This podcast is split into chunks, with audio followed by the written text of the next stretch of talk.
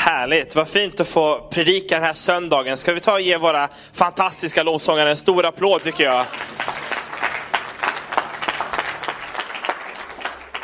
Tänk vilken, vilket privilegium det är för en göteborgare att få bo här i Norrland, i Örnsköldsvik. I den här fantastiskt fina församlingen med alla fantastiskt fina människor. Vet du vad, den här söndagen så har Kent hand om både livestream för de som tittar på internet och sköter ljudet och ljuset. Och igår så var han här och fixade med lampor och grejer så att det skulle vara så bra det bara gick när man ska sköta allting när man är helt själv. Vi har eh, människor som har kommit hit jättetidigt, så jag vill ge dem en applåd, alla som varit här och hjälpt till och, och tjänat och byggt. Och det finns så otroligt mycket fina människor här i den här församlingen. Och jag är så glad att jag får vara här. Jag är så glad att jag får bo i Örnsköldsvik. Jag är så glad att jag får vara i den här församlingen och vara i samma kyrka som dig. Vilket privilegium för en göteborgare. Vi ska tala om identitet den här söndagen. Vi kommer ha två söndagar på detta tema. Så den här söndagen så talar jag. Och sen så tar Thomas, tror jag, hand om det som jag inte sa. Nästa vecka. Och identitet, det är ju vad vi tänker om oss själva. Jag identifierar mig som en göteborgare. Och jag är en frölundarit. Och då kanske du undrar vad det är. Men Frölunda, det är laget som igår vann och nu är längst upp i Sveriges högsta hockeyliga och leder hela serien. Så det är ett fantastiskt hockeylag. Ja, amen. Halleluja. Jag är musiker. Jag spelar gitarr och piano och lite olika instrument. Jag tycker om att fiska. Jag är bra på att fånga få och små fiskar. Men det börjar bli lite bättre. Jag har spenderat otroligt många timmar på research. Jag kan ju väldigt mycket om fiske. Så det är märkligt att jag inte får fler och större fiskar. Men jag tror det kanske har lite med ett andligt genombrott att göra som vi behöver komma till. Så Hassan ska ha lovat att be för mig ordentligt sen efteråt här. Och det här är såna här saker som kan, det kan vara bra med identitet. Har man ingen identitet så kan man känna sig lite vilsen. Men ibland så smyger det sig in lite andra etiketter i ens identitet. Jag vet en som jag gick bibelskola med. Kanske någon eller några som kan lista ut vem det här är. Han var göteborgare, lite äldre. Och så satt vi på retreat och så vid middagsbordet så bara... Jag, kan ju, jag har aldrig lärt mig att bete mig.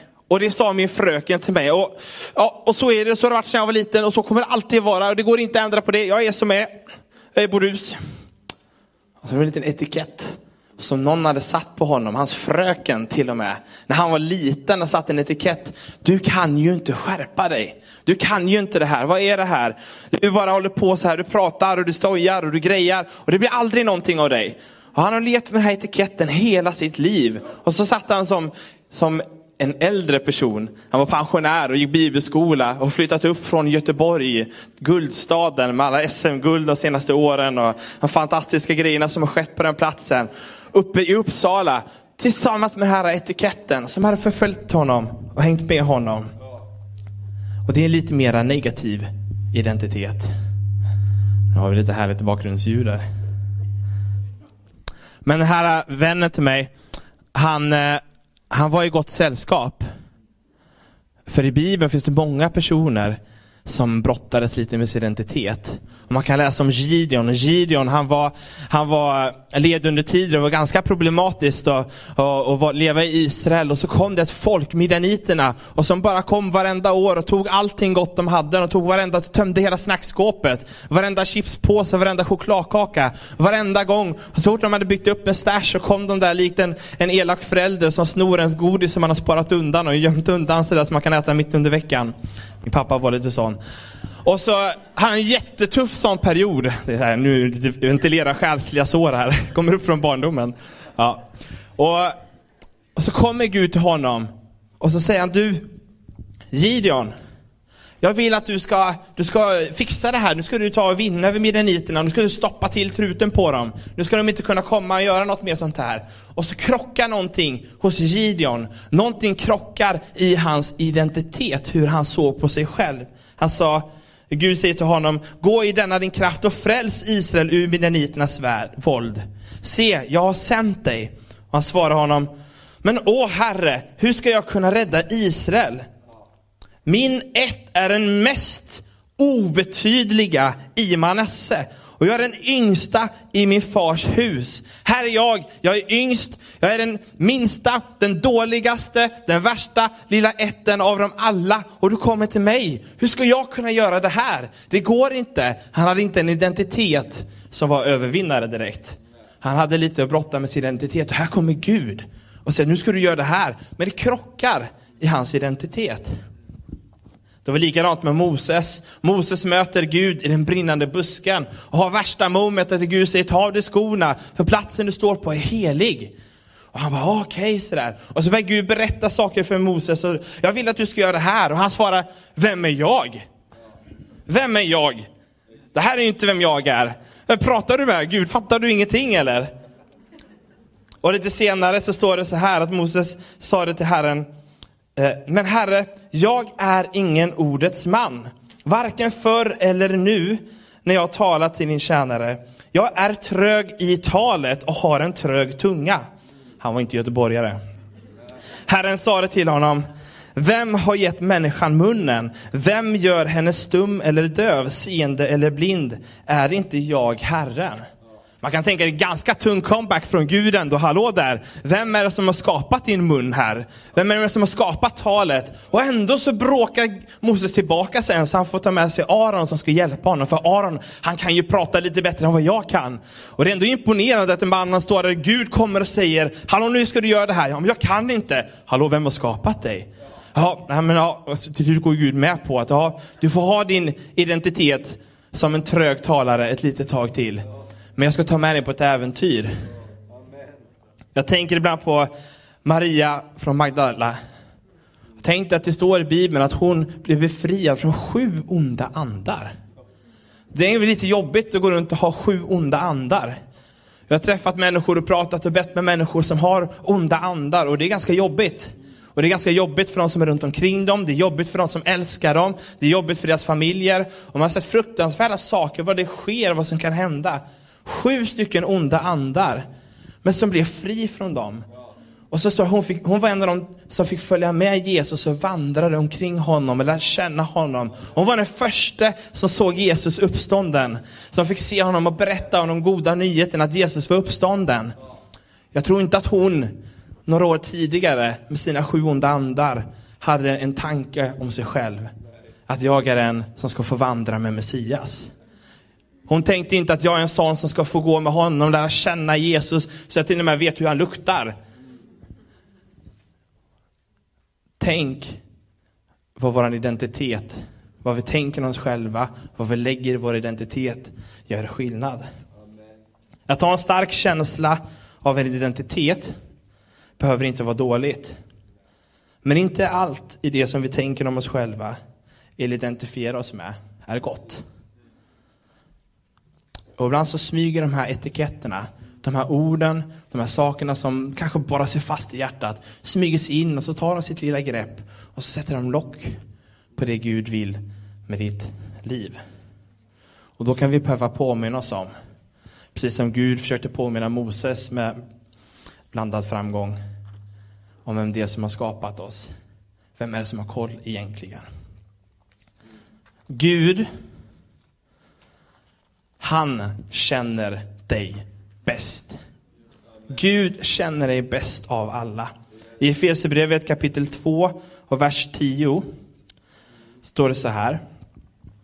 Hans verk är vi, skapade i Kristus Jesus till goda gärningar som Gud har förutberett för att vi ska vandra i dem. Vi är Guds verk. Du är Guds verk och du är skapad av honom för att vandra i hans goda gärningar. Kom on, det är ganska bra grejer det här. Ja, det är väldigt bra grejer. Du är skapad av Gud för att du ska göra goda ting. I predikaren så står det att han bara han upptäckte att allting var så jobbigt och dystert och allting bara försvann. Och det var som att allt arbete mellan ner, det var som att det bara försvann nästa dag. Han var deprimerad. Så kom han på att han såg att det verkar vara det goda. Det bästa för en människa är att fortsätta göra det goda och njuta av det. Och du är skapad av Gud för att göra goda saker. Han har skapat dig, det betyder att han har koll. Han vet precis vad han pratar om. Och när han säger någonting till dig eller ber dig om någonting eller han vill peka på någonting i din självbild eller det du ser på dig själv, så gör han det utifrån att han är expert. Han vet vad han snackar om. I Jeremia kapitel ett och vers fem så säger Gud: innan jag formade dig i moderlivet utvalde jag dig. Och innan du kom fram ur moderskötet så helgade jag dig. Jag satte dig till en profet för folken. Innan ens var påtänkt, innan hans mamma och pappa ens hade tänkt tanken på att det skulle bli ett barn, innan, innan någon hade känt till någonting eller tänkt en tanke, då hade Gud en tanke. Gud hade en tanke, han hade en plan, han hade en idé, han hade ett namn, han hade en väg, han hade en uppgift för dig innan du ens var påtänkt. Det är ganska tunga saker. Vilket betyder att vi kan vara trygga att när Gud vill säga någonting om våran identitet så gör det utifrån en position att han vet precis vad han pratar om. Han vet vem du är, han vet hur du funkar. Han känner dig bättre än någon fröken. Han känner dig bättre än din mamma och pappa eller något syskon. Han känner dig bättre än din bästa kompis. Han känner dig bättre än de som har följt dig och tycker sig känna dig och vet hur du är och hur du funkar. Gud, han vet bäst. Gud, han känner dig bäst och han vet precis Precis, han vet precis vem du är. Han vet precis vad han har lagt i dig. Han vet precis vilka förmågor och vilka kunskaper och vilka idéer och vilka frön som finns i dig som han vill ska få växa ut till goda gärningar. Så att när vi möter med Gud och han möter med oss, när han kommer där kanske i en brinnande buske eller genom någon förbön, genom ett ord, så vet han vad han pratar om och han vet vem han talar till. Gud, han vill ditt bästa. Jag tycker en av de mest starka versarna i hela Bibeln kan man hitta i Romarbrevet kapitel åtta. Och där står det i vers trettioåtta till trettionio. För jag är viss om att varken död eller liv, varken änglar eller furstar, varken något som nu är eller något som skall komma, varken makter, höjd eller djup eller något annat skapat ska kunna skilja oss ifrån Guds kärlek i Kristus Jesus, våran Herre. Ingenting kan skilja dig ifrån Guds kärlek. Ingenting kan skilja dig från hans nåd, från hans hjärta. Han vill alltid ditt bästa. Och Gud, han älskar dig i varje omständighet, i varje situation. Det står i Bibeln att när du ännu var syndare så dog han för oss. Medan vi ändå var fast i våra synd, eller i det hemska, eller det äckliga, eller det som du skäms över, det som du inte tycker har varit så fint och underbart i ditt liv. Medan du var mitt i allt det så älskar han dig så mycket att han ville dö för dig. Så Gud, han vill alltid sitt bästa. För att han älskar dig likt ingen annan har gjort. Han älskar dig likt ingen människa kan göra. Han älskar dig till och med vad vi själva älskar oss. Gud, han älskar dig. Vilket betyder att när han kommer, och han vet ju allting, han ser allting, och det kan kännas lite läskigt. Jag vet en tanke som kom när jag var liten. Och så satt jag på Lilla huset. Lilla huset är en fin omskrivning för toaletten. Och så tänkte jag på det här. Gud, han vet och ser allt. Ser Gud mig på toaletten? Va? Fy vad pinsamt. Ingen får se mig sitta på toaletten och gör nummer två. Det är jättepinsamt. Gud, han ser mig överallt hela tiden. Och det kan vara lite jobbig känsla. Jag kommer på att vänta, Gud, han vet det här. Han vet vad jag tänkte igår. Han vet hur jag reagerade. Han vet vad jag kände för den här situationen, den här personen. Han vet vad som var bakom masken som jag satte på mig när jag hälsade på den människan. Han vet allt. Så det är också så att han vet det. Men han vet det med en enorm kärlek som älskade dig i ditt värsta ögonblick, i din mörkaste tanke, i det fulaste, i det äckligaste. Så älskade han dig. Och det gör att vi kan vara trygga när vi kommer till Gud. Och när Gud möter med oss, när han säger någonting till oss, när han ber oss om någonting, så gör han det utifrån den här kärleken. I Hebreerbrevet fyra, vers sexton står det: låt oss därför frimodigt gå fram till nådens tron, för att få barmhärtighet och finna nåd till hjälp i rätt tid. Det betyder att vi kan gå till honom utan rädsla och få hjälp hos han som har nåd. Så kan vi få förlåtelse och vi kan få möta han i hans kärlek. Sen när vi har en sån etikett och Gud kanske börjar peta lite grann på den, eller börjar säga någonting, jag vill inte att du tänker som dig själv, jag vill att du tänker så här, så gör han det utifrån en kärlek och utifrån en nåd. Och då kan vi utan rädsla skynda till honom och få hjälp. Gud, han har något bättre. Jag kommer ihåg för... Det är bra att jag kommer ihåg saker. Man säger ju så bara, jag kommer ihåg. Det är inte så att jag är jätte, jättegammal heller, men... För tio år sedan, då var jag ganska ung ändå. Så här, då var jag kanske ja, sjutton arton. Typ. Någonstans. Ganska ung typ. Så var jag och predikade på... Jag var väldigt frimodig som, som, eller dumdristig, jag vet inte. Men när jag var tonåring så hade vi med kristna skolgruppen, vi arrangerade läger och, och grejer. Så det hände mycket under min tonårstid. Jag fick, jag fick se mycket häftiga, roliga saker hända för att jag vågade. Och vi, vi bad med vår kristna skolgrupp och vi fick se klasskompisar bli kristna och frälsta och möta Gud och helanden. Och, och massa saker hände. Och så var det en som bjöd in oss till hennes kyrka, kyrkans ungdomstimma.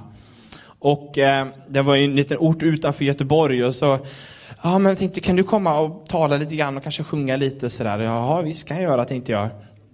Och så åkte vi ut dit och så såg vi någon dag innan att de annonserat och hemlig gäst. Så det var liksom en feature på den här kvällen. Det var säsongsavslutning, terminsavslutning inför sommaren. Men hemlig gäst.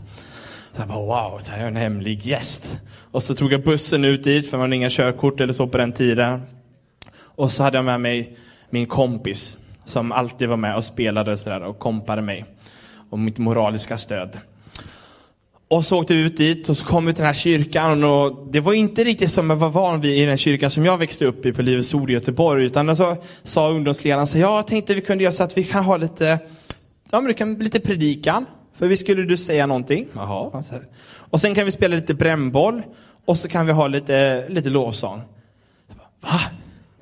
Ja, men så har man inte kyrka. Tänkte jag. Det här går ju inte. Hur ska det här gå? Ska vi ha, ska vi ha brännboll mitt liksom i det här? Hur ska det gå med smörjelse och eld och, och levande vattenströmmar och allting? Det funkar inte alls. Men så jag tänkte, ja, ja men det, vi testar. Det är ju de som har, de får bestämma. Så gick jag upp och så predikade jag i en timme och tio minuter. Om rättfärdighet.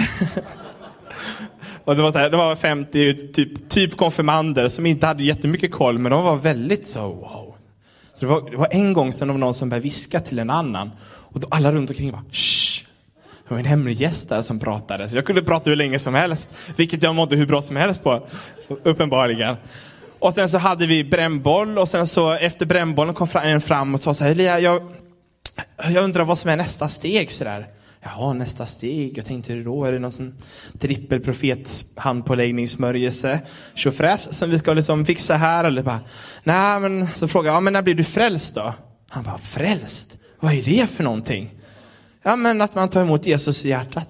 Nej, det vet jag inte riktigt. Jag har bara gått konfirmation ett år, ingen aning. Så fick vi be med frälsning och sen så hade vi lovsångsstund. Och så hade jag kände jag så att jag ville be för människor. Man kunde be för människor och leda lovsång. Och så bara ser jag en kille som hade sett spela gitarr. Och jag hade ingen aning vem den här killen var. Men jag visste att han kunde spela några ackord på gitarr. Och att han var social och verkar prata högt. Och så jag bara får en känsla på insidan. Jag bara, Elia, du kan be honom fortsätta leda lovsång. Ja. Så jag sitter där och sjunger några sånger. Och börjar tröttna på att leda lovsång. Nu vill jag be för folk. Så då... Så säger du så sitter där. Så pekar jag så här. Skulle du vilja fortsätta leda lite låsånger? Och han var liksom bara... Hakan trillar ner så här. Och de runt omkring bara... Kom, ja, vad kul. Kom igen, kör. Det kan du så där. Och han bara... Ja. Upp så lite skakiga ben. Och så tog han och hittade någon pärm som de hade med kyrkans lovsånger. Så tog han upp den och så... Och så började han sjunga. Jag var lite nervös. Vad har gjort för någonting? Vad är det här? Och så, började, och så gick det ganska bra. Han tog sång efter sång. Och alla ungdomarna tyckte det var jättekul att han skulle sjunga lovsången. De tyckte det var fantastiskt. Och sen så, och det var jättehärligt att vi fick be med människor. Men några år senare så kom jag tillbaka. Och så hade de en ungdomssamling. Och så sitter den här killen där med en gitarr. Och så leder han oss i lovsång. Jag skulle dela ett ord och så berättar då den här kantorn som hade kommit dit och pedagogen i församlingen att vet, det är så fantastiskt med den här killen. För att Han leder alltid lovsång flera gånger i veckan. Och jag är ingen som leder lovsång. Jag spelar ju orgel och jag är pedagog. Men han, han leder lovsång. Han är på barntimmar och ungdomssamlingar och allting så här. Och leder lovsång. Och det är fantastiskt. Ibland i våra gudstjänster och i Svenska kyrkan så leder han lovsång. Och så fick jag lära känna han lite mer. Och då är det så att den här orten utanför Göteborg, som vi kan kalla för Gråbo. För den hette så. I Gråbo så fanns det en familj som var välkänd med väldigt många grabbar. Och han var en av de yngsta i den här syskonskaran med grabbar. För de var välkända för att det var liksom the problem makers. Det var alltid de som hängde vid grillen och som drack alkohol och som stökade till det och kunde vara lite hotfulla och bråkiga. Så alla kände till honom. Och han var igenkänd av varenda lärare genom varje årskurs. Jaha, du är en sån. Jaha, nu har jag nummer fem i din syskonskara. Jag vet vilken typ av person du är. Och han har levt med den här etiketten hela sitt liv. Och man kan säga att han var inte helt igenom på alla livets områden. Men någonstans så satt han där på det här mötet med alla konfirmander som han var tvungen, som att alla gjorde. Och någon pekade på honom och sa, kan du leda lovsång? Och så kom en ny etikett. Och så berättade han att du Elia, det är som att Gud, han vill så mycket att jag ska hjälpa till och lovsjunga Gud. Så till och med en kväll här för några veckor sedan, då hade jag druckit lite öl med mina kompisar. Och jag var liksom, det blev väldigt sent och det var liksom, ja. Och så vaknade jag upp på morgonen, då är det min, då är det min storebrorsa. Du vet han som är en riktig vilding som står på, hallå där, ska inte du gå upp till kyrkan? Och jag hade ju bestämt, där idag går jag inte. Men när han stod där till och med, Då, då måste jag gå till kyrkan. Så jag går till kyrkan varje söndag. Och om jag inte orkar eller är trött, på något sätt så vaknar jag alltid i tid. Så att jag hinner komma iväg till kyrkan. Och det är som att Gud, han bara på mig. Han puttar på mig. Så att jag bara måste det här. Jag kan ingenting annat. För att Gud, han fick tag på honom. Och Gud, han... Ja, det tycker jag är värt en applåd. Det står så här i Jesaja kapitel sextioett och vers sex. Och ni ska heta Herrens präster, och man ska kalla er vår Guds tjänare. Det är inte det ordet. Det finns ett ord på att Gud har kallat honom som en Guds tjänare, som en Guds präst. Och där sitter han för att Gud fick tag på honom och började skriva på en ny etikett över hans liv. Du är en Guds tjänare. Du är en Guds präst. Du ska tjäna mig i mitt hus. Och du kanske har massa tankar om vem du är och din identitet och, och var du kommer ifrån. Men Gud, han har en tanke som är högre än den tanken. Du vet att det finns massa olika idéer och tankar idag om vem du är. Jag har ett par böcker med mig, jag behöver inte ta upp dem nu. Som talar om hur vi funkar. Ja, men det finns färger. Du är en blå människa, eller en gul människa, eller en röd människa, eller en grön människa. Eller du är en sån här person och de här livsreglerna funkar för dig och så ska du göra. Och vet du vad? Det finns massa bra grejer i det här som kan hjälpa oss. Men sån här självhjälpsböcker eller tips från mamma, det är inte Guds ord. Det kan finnas sanning i självhjälpsböcker. Och det kan absolut finnas sanning i det mamma säger. Ganska mycket sanning ibland. Men det är inte som Guds ord. Guds ord är sanning. Bibeln är Guds ord. Det är Gud som talar. Och Guds ord är skarpare än något tvegat svärd. Det, det skiljer. Och det gör det tydligt för oss. Så vi ser och förstår vad som är riktigt och vad som är gott. Och summan av det här är sanning. Så när vi tar del av vad Gud säger till oss, så är det faktiskt sant. Och ibland så skaver det lite grann. Och ibland så knuffar det lite grann. Med vissa tankar och vissa idéer. Eller vissa etiketter som vi sätter på oss själva. Efter våra misslyckanden. Eller som människor sätter på. Eller som andra har talat in att du är en sån. Eller du är en sån. Du är i den familjen. Du är från Göteborg. Då är man så där. Eller du är så här. Du är en Frölunda ut. Då är man så här. Och så, det här, och så kommer Gud. Och petar bort de här grejerna med Guds ord. Guds ord säger att vi ska vara kärl för heder. Vi ska vara behållare för det som är hedersamt. Det betyder att vi ska inte hålla på med saker som är ohedersamt. Han har kallat oss bort ifrån det. Och ibland så skvalpar in lite grejer. Ibland är de här stora sakerna när Gud möter oss och vi blir Guds barn. Men ibland så får vi också möta Gud i de här små sakerna. Eller det som kommer tillbaka. Som smyger sig in från det som vi är friköpta ifrån. Och så får han börja peta där. Och så lyfter han bort. Och när Gud gör det så gör han det i sin kärlek och i sin nåd. I Romarbrevet kapitel åtta, vers ett till två. Så nu finns ingen fördömelse för de som är i Kristus Jesus. Livets andes lag har i Kristus Jesus gjort mig fri från syndens och dödens slag. Vi kan ha identitet som friköpta, som fria. Och lite senare vers elva. Och om anden från honom som uppväckte Jesus från de döda bor i er, då skall han som uppväckte Kristus ifrån de döda också göra era dödliga kroppar levande genom sin ande som bor i er. Thomas bad ut det också i morse. Samma ande som uppväckte Jesus ifrån de döda bor i dig som tror. Samma ande, samma kraft, samma kraft som var i Jesus när han la händerna på de sjuka, de blev friska. När han la händerna på de som var demonbesatta, som blev befriade, bor i dig. Tror inte du att Gud i sin kraft som bor i dig är mäktig nog att ändra på någonting som har varit tokigt i ditt inre? Ändra på i din identitet, ändra på hur du ser på dig själv, ändra på etiketter som andra har satt på dig, som har blivit som självuppfyllande profetier. Guds ord är starkare än det. Guds andes kraft som bor i dig är starkare än det. Och det är starkt nog att bryta varje fäste. Det är starkt nog att bryta varje tanke. Att bryta varje tankemönster. Och skriva något nytt över din panna. Skriva något nytt över ditt liv och nytt över din framtid. Och det som har varit behöver inte alltid vara så. För att Guds ande, samma ande som uppväckte Jesus ifrån de döda, bor ju i dig. Här på insidan. Och då kan man få låta den få bara bubbla lite ibland. Och när Gud pekar på någonting, när han petar på någonting, säger hallå, det här, kan vi ändra lite på det? Så kan du vara trygg. Att Gud, han vet bäst. Han älskar dig och han vill dig bäst. Och han kan. Gud kan. Jag skulle kunna ha lite pianospel från Josef.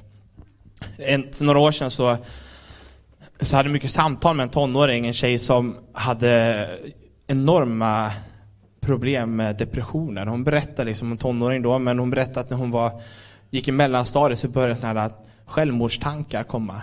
Och tankar om att jag är hemsk, att jag är värdelös, att jag inte har någonting. Och de här tankarna blir som bara mer och mer i hennes liv, så hon började skära sig och hon började tänka destruktiva tankar och hon började brottas med tankar vem hon var. Hon började brottas med tankar om sin identitet, hon började brottas med tankar om, om renhet eller sin sexuella identitet när hon såg på sig själv. Och till slut så var det bara helt så här outhärdligt för henne. Jag kommer ihåg en kväll hon hade, hon skrev så här att ja, men jag har köpt rakblad nu. Så nu har jag tänkt att imorgon så har jag tänkt att då ska nu då är inte jag leva mer. Så jag bara bestämt sig för att ja, imorgon, och jag var hemma och bara oj. Vad gör vi nu? Man har följt det här och vi hade också ja, men, gått lite utbildning för man hanterar samtal och då sa okej, okay, men då pratar vi imorgon om det här. Och så bad man en bön och Gud, nu får du hjälpa mig att sova. Och så dagen efter så så var jag inte jättesugen på att prata. Och en av de få gångerna som när man jobbar i kyrkan så får man inte berätta saker och ting som folk säger. Men om det är fara för någons liv, då, då måste man. Så då fick vi ringa socialtjänsten och prata med dem. Och de fick säga att ja, men då tycker jag att ni pratar med föräldrarna som ni känner. Så pratade vi med dem. Och det blev bra den här kvällen. Och de fick prata om det här med sina föräldrar. Det kanske också var ett, ett, ja, men ett rop på hjälp egentligen. Och så gick det några veckor till och man bad. Och det var lite samtal och hennes föräldrar bad ju. Och, och sen så var det läger. Skidläger. Det är mycket fantastiskt som har hänt på läger. Och jag kommer ihåg att jag åkte upp på det här lägret lite senare och var jättetrött. Och så hade vi en samling de här kvällarna. Och så började vi prata. Och så var det en kväll där bara Guds ande kom. Och bara slog ner. Och det var så mycket som hände. Och tonåringar som grät. Och Och sen efter den här kvällen så berättade hon till Lia. Jag var helt fri. Den här depressionen som har hållit mig sedan jag gick i mellanstadiet, den är borta. Jag ler. Och jag skrattar. Gud, han rörde vid henne. Han rörde vid hennes identitet. Hon blev fri. Hon fick en ny identitet från Gud, skriven över henne. Ja, det är.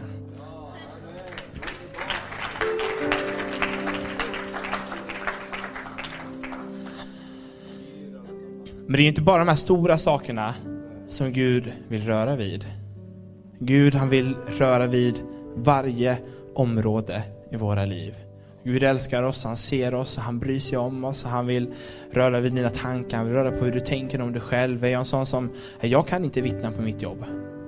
Jag har ju varit lite krass den här veckan så jag har fått vara hemma och bli frisk så att jag kan predika. Och sen jobba igen. Men så hörde jag att i torsdag så var det ju fem stycken som berättade om att få del om Jesus på jobbet. Lova berättade när hon kom hem och sa att ah, det var jättehärliga vittnesbörd. Jag är väldigt lätt att tänka om mig själv. Jag är inte riktigt en sån som bara berättar om Jesus och sådär.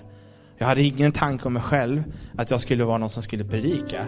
Hade du sagt det här till mig när jag gick i mellanstadiet, då hade jag inte, inte en chans. Inte en chans i universum. Jag kommer till och med ihåg ett ögonblick när jag satt ner, för jag, mina föräldrar var söndagsskollärare så jag ville inte vara där helst. Så då så fick jag sitta med ljudtekniken och hjälpa till att trycka på knappen. Så ja, den knappen trycker du på nu. Ja, tryckte jag på det. Och så innan ett möte där tyckte jag det var häftigt när de kopplade in instrument, det var en elbas och så tryckte han in sladden på så som jag inte ska göra, har jag lärt mig nu att det som låter lite. Så bara, åh, idag så blir man, oh, gör inte så. Men då var det jättehäftigt. Bara, wow, och gör det en gång till. Knastra coolt. Och så kände jag, wow, det hade varit häftigt att typ kunna sjunga där. Så kom en tanke, tänk om jag en dag skulle kunna spela i lovsånger. Och så kommer nej, men då måste man öva så mycket. Och det, jag kan inte det. Jag är jättedålig på att öva. Jag orkar fem minuter om jag är motiverad. En dag. Och sen är det slut. Det går inte. Jag orkar inte ens lära mig gloser i engelskan. Det är jättejobbigt. Inte en chans. Jag lyssnar inte ens på fröken i mer än tio minuter. Glöm det. Jag kommer aldrig kunna spela i lovsånger. Och sen så tänkte jag, ja, men tänk om man kan sjunga då. Det kommer ju lite mer naturligt, tänkte man. Man har ju lite tankar när man inte har lärt sig om hur saker går till. Men så hade jag ju precis upptäckt hur min röst lät när jag sjöng. Och insåg att jag sjöng ju fruktansvärt dåligt. Jag vill inte säga att ah, jag sjunger inte bra, utan jag sjunger jättedåligt. Och jag sjunger ju inte rätt ton någonstans. Så jag hade med frågat mamma, är det sant? Sjunger jag dåligt?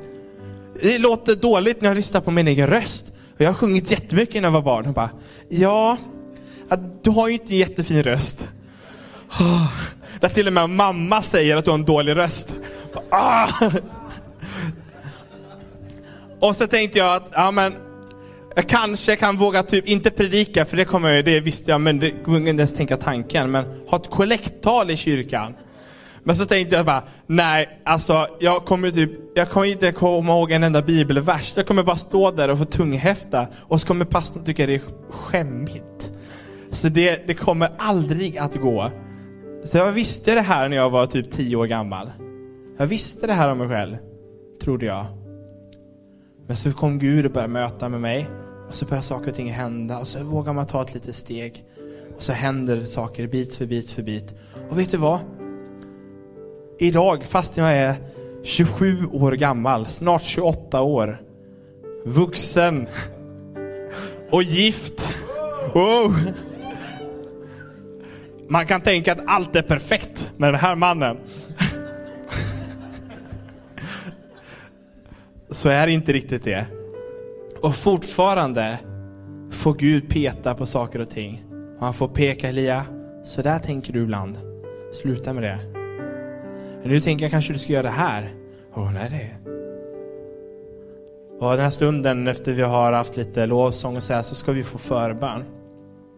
Och vi kommer fortsätta tala på temat identitet. Men då ska vi få låta Gud få peta på saker och verka i saker. Och med sin nåd och sin kärlek få möta med oss och betjäna oss. Och det kanske är så att du har brottats med något väldigt konkret. Eller du bara känner, okej, okay, nu har jag fastnat lite grann. Jag har begränsat Gud i mina tankar av vem jag är. Och så ska vi få be tillsammans. Kanske är det så att du bär på något som är superjobbigt. Då ska vi be för det. Men kanske är det så att du känner att jag har stannat upp. Och jag är inte öppen för någonting nytt. Och det har varit så här länge. Jag gör samma sak idag som jag gjorde förra året. Jag känner fortfarande att nej, jag vill inte dela om Jesus för någon. Eller nej, jag vågar inte göra det här. Nej, jag är inte sån. Jag är inte sån. Så har du stoppat Gud från att kunna använda dig och göra det han vill. Men han har ju skapat dig med att göra goda gärningar. Så Gud vill ju använda dig. Och om du vågar låta han som känner dig bättre än någon annan och älskar dig som ingen annan få röra vid din identitet, röra vid hur du tänker om dig själv, kanske flytta på något ord som någon psykolog har sagt eller någon doktor sa. De säger mycket bra saker, men kanske den, den, det här tycker du kanske kan bättre lyssna på vad jag säger. Kanske någon mamma som har sagt någonting eller du själv talar in någonting i ditt eget liv. Gud, han vill röra vid dig. Amen. Vi kan ta och ställa oss upp tillsammans och så sjunger vi en sång tillsammans.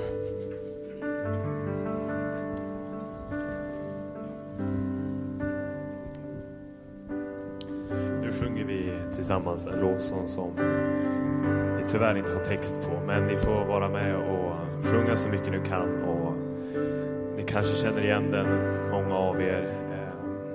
Men eh, om ni inte kan den så sjung bara vad som helst. Och så då sjunger vi Gud tillsammans.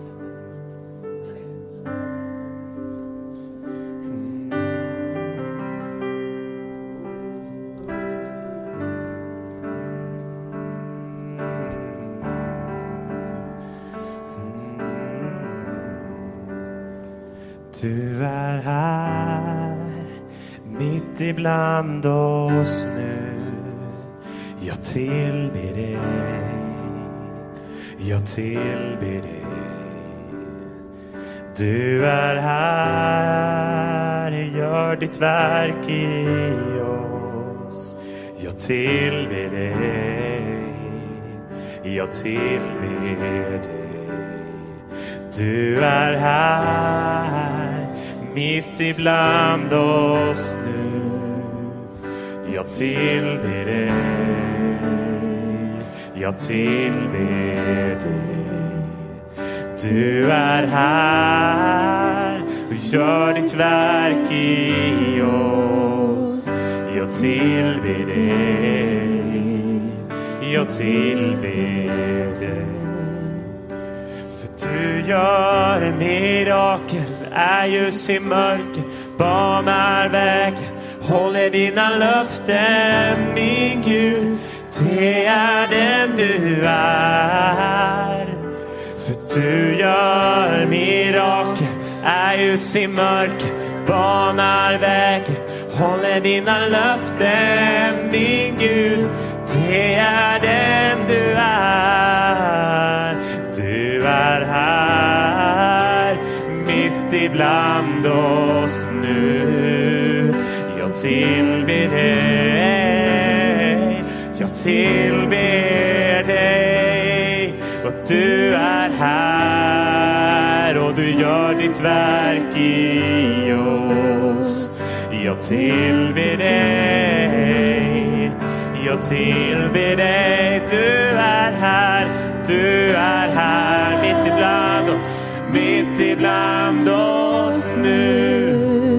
Jag tillber dig, jag tillber dig. Och du är här och gör ditt verk i oss. Jag tillber dig, jag tillber dig. För du gör, du gör mirakel, är ljus i mörker, banar väg, håller dina löften.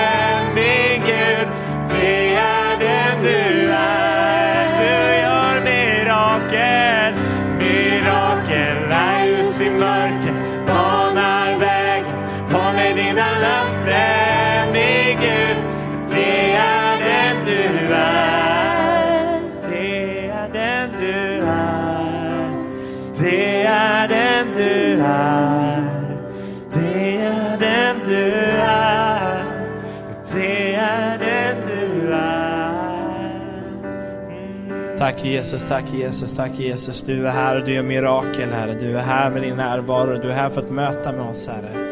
Tack för att vi bara får, får öppna våra hjärtan, Herre. Kom och tala till oss. Kom och möt med oss på den här platsen just nu. Vi bara söker dig. Vi söker ditt ansikte, Gud. Och vi, vi ber, Gud. Kom och, få, kom och tala till våra hjärtan. Kom och tala till vårat inre. Kom och tala i våra tankar just nu, Herre.